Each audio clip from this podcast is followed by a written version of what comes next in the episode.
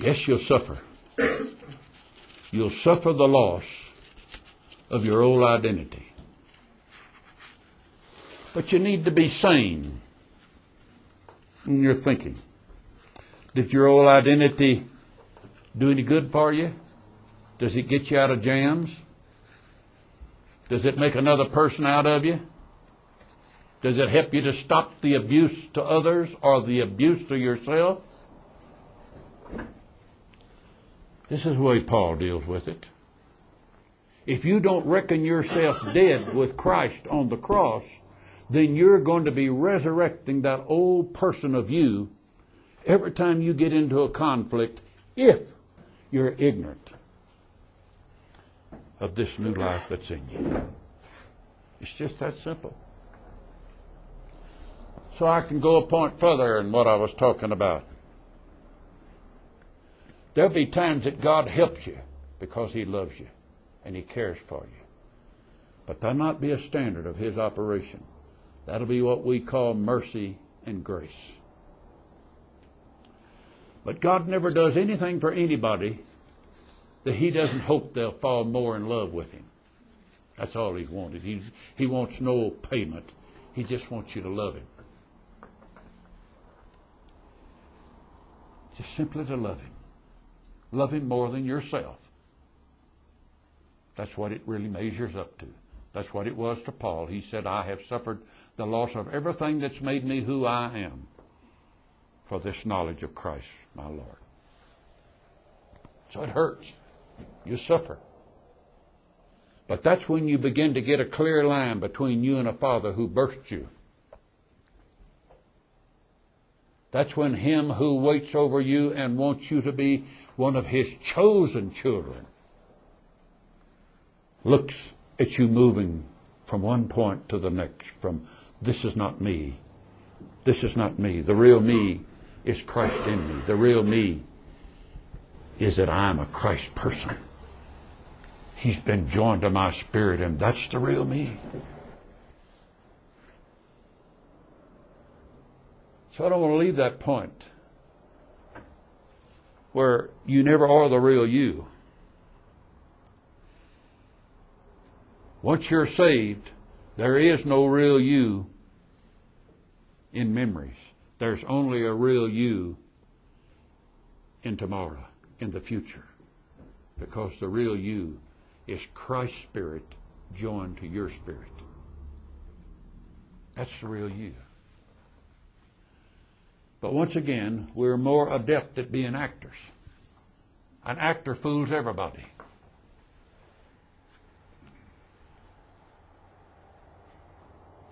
An actor puts on a show. An actor is in a theater.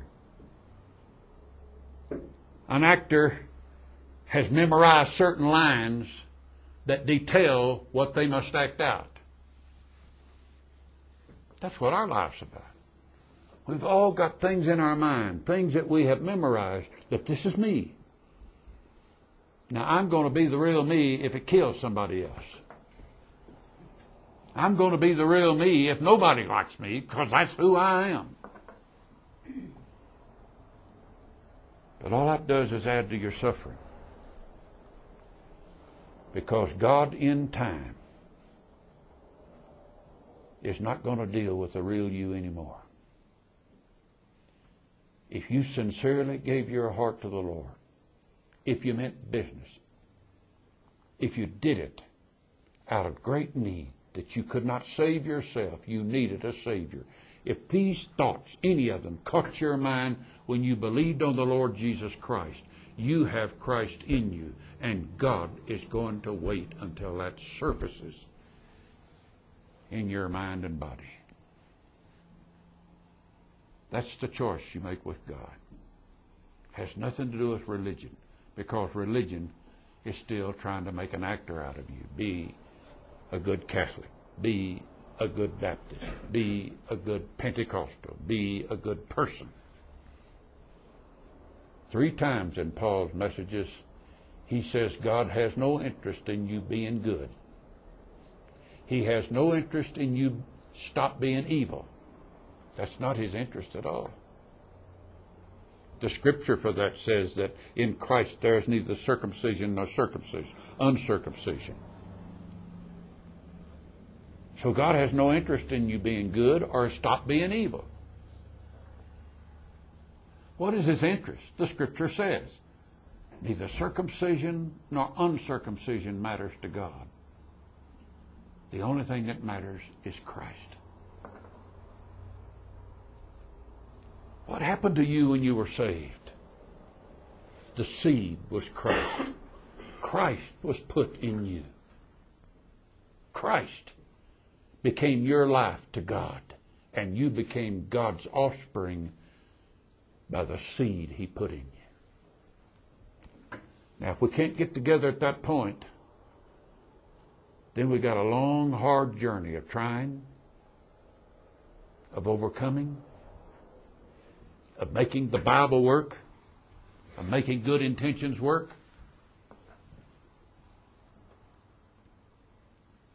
But that's where the big choice is made. Once you hear this gospel, then life becomes an issue of choices. The big choice you're going to have to make sooner or later in life is is it me or is it Christ? Now, you know a lot of things about you, and as I said, if you're sane, you should add all that up to whether it was good or bad. One day I added up all the things that were me, and boy, I didn't mind getting rid of them. They had caused me nothing but trouble.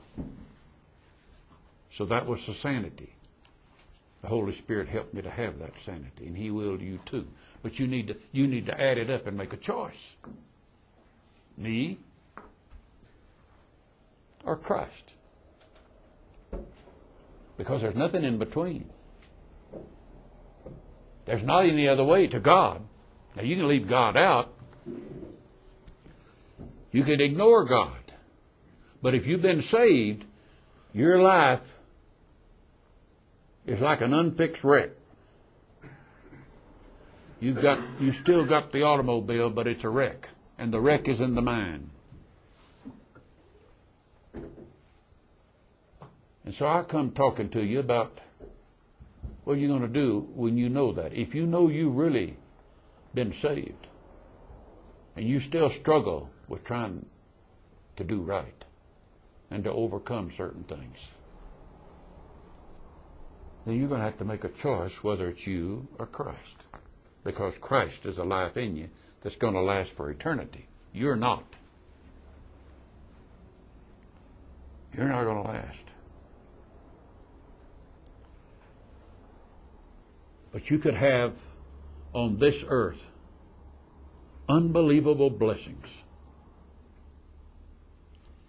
if you could ever start giving that mind to the Christ that's in you. Don't, Paul said, don't be taken up with the things of the world. But be taken up with the idea of renewing your mind, that the whole idea of your living is fixing that mind to the Spirit that's in you, Christ. That's what a Christian is. That's what a Christian is. Well, there's a great journey to these things.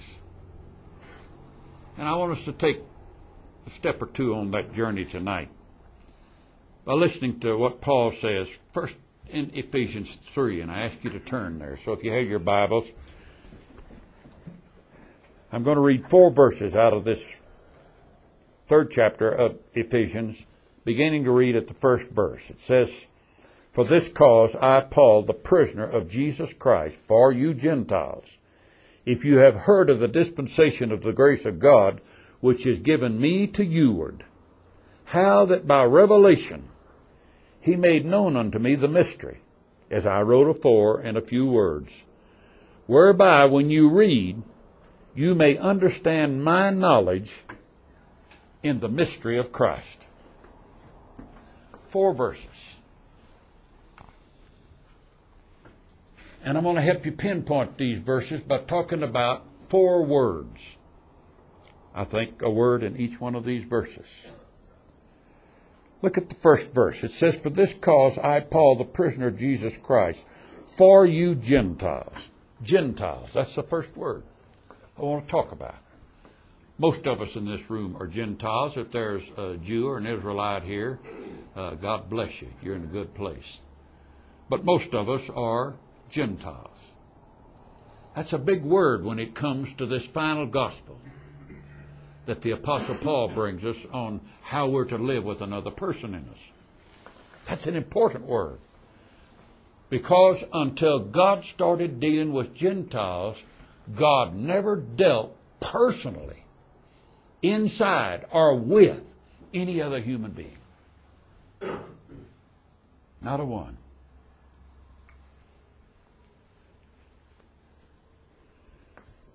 So, what's the deal with Gentiles? Well, the deal was 1700 years before Jesus came, God, our Father, had been dealing 2,000 years with humanity and they had never really worked out right. None of them had really worked out right. He had had to empower and bless every one of them that did anything for him. The rest of them were erring, unbelieving humanity. So one day God said, This is what I'm going to do. I'm going to set aside a group of people and see if I can get that group of people to love me more than themselves. And so he started with Abraham and the offsprings of Abraham down to Jacob and down finally to Israel, offsprings of Abraham. He began to form a new nation, a new group of people. We call them Israelites. They are Jews. And so God dealt with the nation of Israel, that they would become a great nation, numbering the sands of the seas and the stars of the heaven. They're going to be a great nation. And I'm going to bless them. And I'm going to give them the earth. They're going to have the earth. I make a covenant with them that if they obey me and love me, I'm going to give them the earth. That was a covenant he made with them. You see, Israel's still fighting over that little spot of land they got over there around Jerusalem. But but but they're going to control all the land between the two rivers there one day, and all the nations of the world are going to come under them. That's something else. God made a promise to them. All they had to do was to obey Him. And finally, He gave them a message that caused them to see that God had an answer as to how they were going to rule this world. He was going to send a Messiah to them. And so they fit all that into their mechanics and curriculum of Judaism. And they begin to look for the Messiah. This was a special group of people. God wasn't dealing with anybody else on earth. Well, one day Jesus came. He was born of a virgin, came 30 years later, so he began ministering. And he had nothing to do with the Gentiles. Nobody else. By that time, there were a lot of Gentiles still on earth. And so, Jesus called his disciples under a definite appointment. One day, Peter, James, and John, fishermen, came to him, and Jesus said, I send you forth as lambs in the midst of wolves. You're going to be mistreated. But he said, I want you to go preaching that the kingdom of heaven is at hand. We're going to build the kingdom on this earth. Heaven's going to be on this earth. And you are my disciples, my followers, and you're going to help me get this word out to everybody. So go preach the kingdom is at hand. Go only to the lost sheep of the house of Israel. Don't go to anybody else. Don't go into any way of the Gentiles.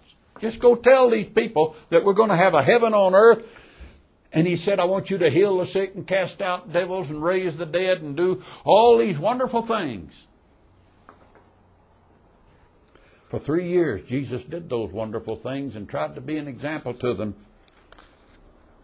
But you know what? Israel, that nation, wasn't accepting him.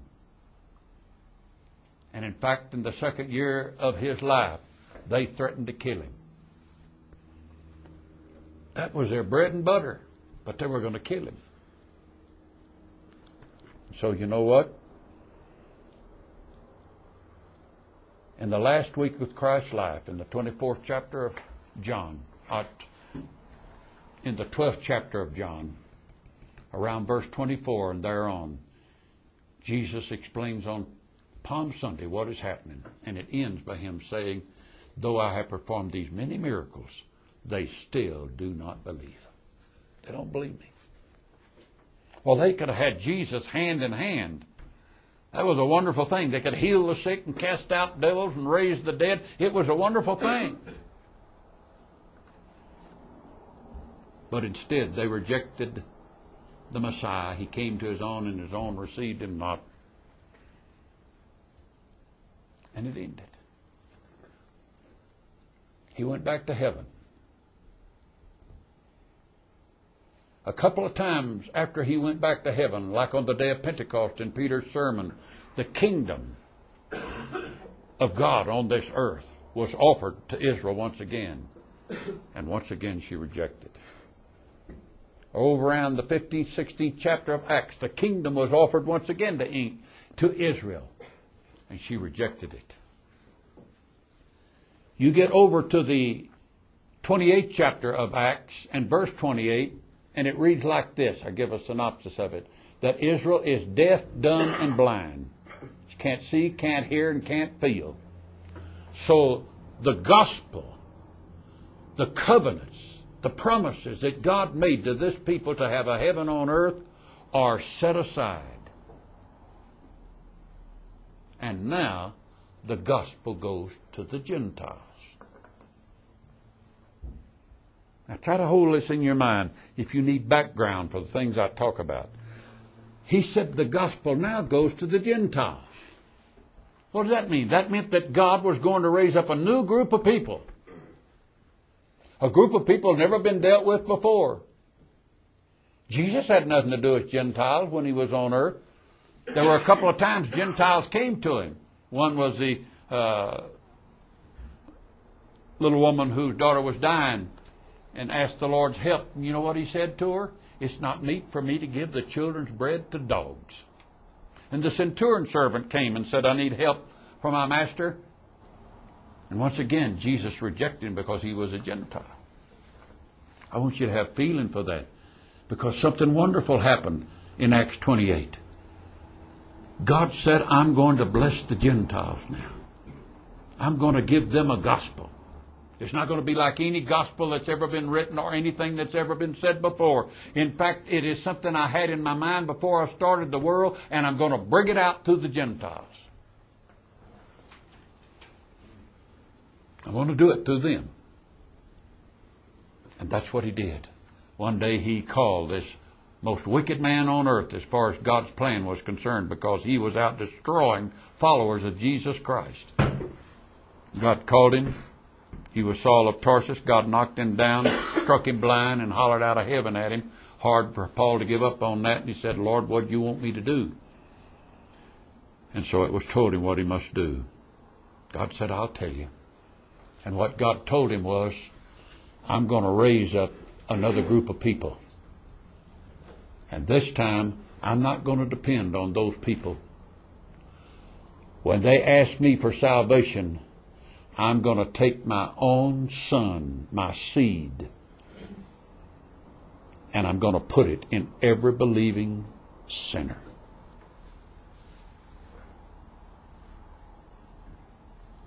And from that moment on, I'm going to depend on that life I put in them. I'll not depend on them. If they love me, they'll live that life. That was the call of Paul. He was called to be the apostle to the Gentiles. That's why I encourage people to read the book Paul the Apostle to the Gentiles, because he was the apostle to the Gentiles.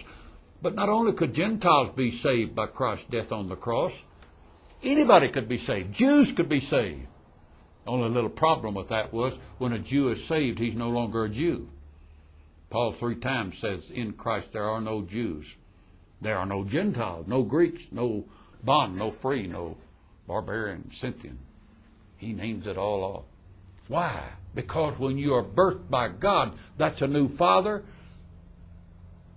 that's a new lineage, that's a new group, ethnic group of people.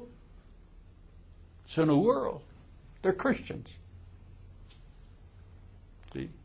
That's what Christians are. Nobody in Christianity talks about that enough.